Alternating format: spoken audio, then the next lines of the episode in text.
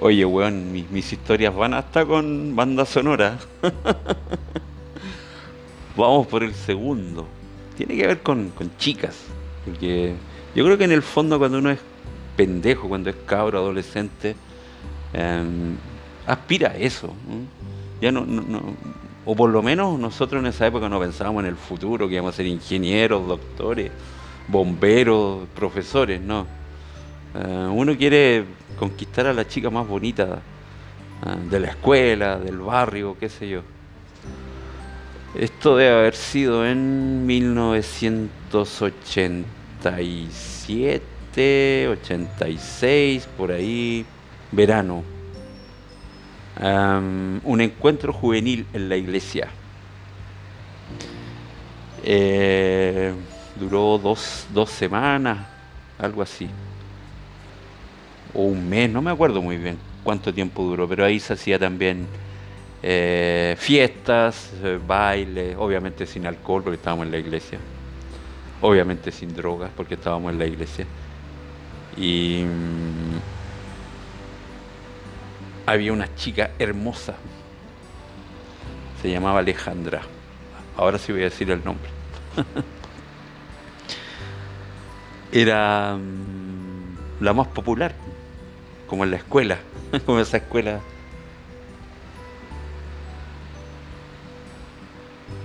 Ahora sí, como esas escuelas eh, americanas, ¿ah? donde la chica más bonita, eh, que es eh, admirada por todos. Tenía un séquito de cinco seis meninas que andaban. Disculpa, meninas, tengo. Bueno, se me pegan algunas palabras, ya son 10 años eh, en portugués, ¿ok? Cuando digo meninas, aquí es por chicas, ¿ah? Y. mm, Hicimos un show, me acuerdo, de fonomímicas. Entonces a nosotros nos tocó hacer soda estéreo. Y mm, no me acuerdo quién eran los otros que hicieron el trío. Yo era obviamente el que cantaba.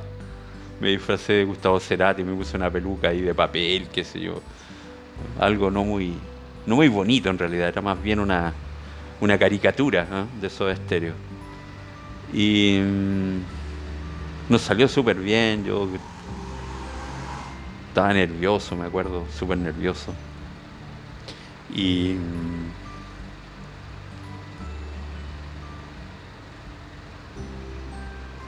y mis otros compañeros no nos acompañaban mucho, porque estaban más nerviosos que yo, porque había muchas chicas ahí, por lo menos unas 100 personas, yo creo, jóvenes, que estábamos en ese encuentro, que era de la iglesia y se tocaban temas políticos también. La idea era esa en realidad, era, era más una cuestión política, ¿ah? de, de la época de Pinochet, qué sé yo, que yo obviamente ya comenzaba a darme cuenta de la situación en Chile, y me, me ponía más eh, atento en, en- en cuanto a política. Pero también estaba la otra parte, la diversión en ese caso. Hicimos el show, todo, qué sé yo. Al otro día hubo una fiesta de disfraces y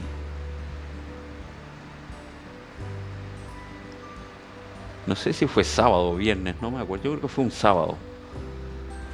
Y mm, nos pusimos de acuerdo en que los hombres iban a, de nuestro grupo, porque eran, eran una especie de grupos que se hacían de 15, 20 personas. Esta chica no estaba en mi grupo, estaba en otro grupo más pequeño. Eh, tenía grupos de 15, grupos de 16, era por edad en realidad. Yo en esa época tenía 86, tenía 18 ya. 18, claro. Y mm, ella debe haber tenido 16, ¿ah? porque era menor que estaba en los grupos menores. Era hermosa, compadre. Era, era una una chica de nariz respingada, pecosa, ojos verdes, pelo eh, ondulado, rubio, una- unas facciones perfectas, diría yo. Entonces todos los buenos estaban enamorados de ella.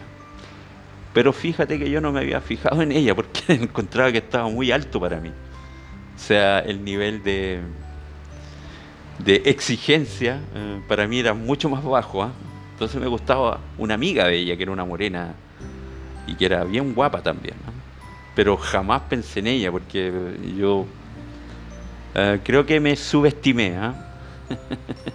me puse en un nivel más bajo. Entonces no era, no era una, una atracción o que me gustara ella, pero pasaba lo contrario, que yo le gustaba a ella. Yo ni me imaginaba eso, pues, bueno.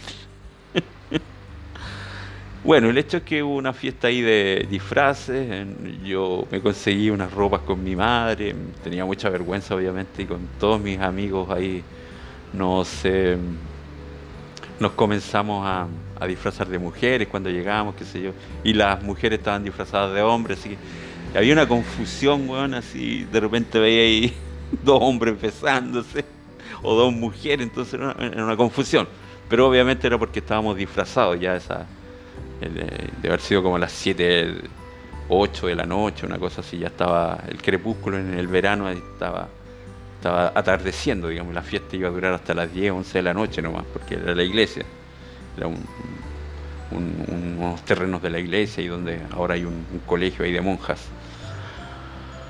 Entonces mis expectativas eran súper bajas, pero igual me gustaba una, una, como te dije, una morenita, y ella era súper pesada, la mina que me gustaba a mí, se llamaba Carolina. Y yo como que la dejé, ya como que no la pesqué después, así me, quedé súper triste, weón, eh, desconsolado diría yo. ¿ah? Pero había una razón, que después te la voy a contar. Entonces yo empecé ahí con mis amigos a, no sé si tomábamos, no, no, creo, no me acuerdo, yo pienso que no, pienso que no no, no se podía llevar eh, copete ahí. O no me acuerdo si tomamos copete, qué sé yo. Entonces yo me reuní con mis amigos ahí y comencé a, fijarme en otra, en otra minita ahí, una, una, una morerita también. Y, y comencé a bailar sin ninguna expectativa. Eh, todos los buenos vuelto loco por la otra mina, por la Alejandra. Y de repente la amiga de ella que a mí me gustaba me dice, así tal cual, ella quiere bailar contigo. Yo le dije, bueno,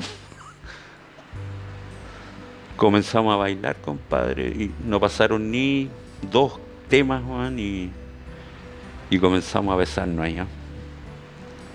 O sea, yo no estaba contento, Juan, estaba hiper feliz,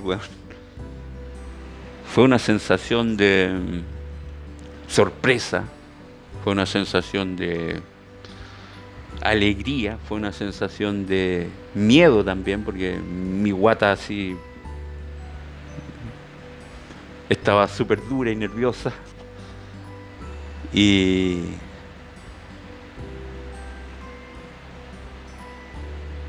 está entre mis momentos más felices también. Eh, después la fui a dejar, qué sé yo. Eh, recuerdo una música, porque esto es con soundtrack. Solos en América de, Miguel Mateos, creo que bailamos esa, esa música.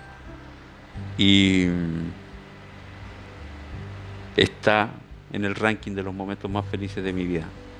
Eh, después nunca más la vi, pero me quedó la satisfacción de haber sido el hueón más afortunado de ese verano.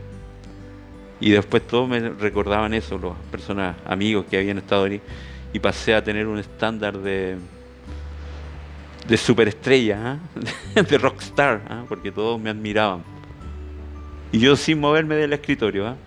solo por hacer ahí una imitación de esos estéreos, que ella se, se enamoró y, y le quedé gustando. Anótalo como el segundo momento más feliz de mi vida, de la adolescencia. Ya voy a parar un poco aquí porque voy a dejar los otros para mañana, ¿ok? ya, chao, que estés bien.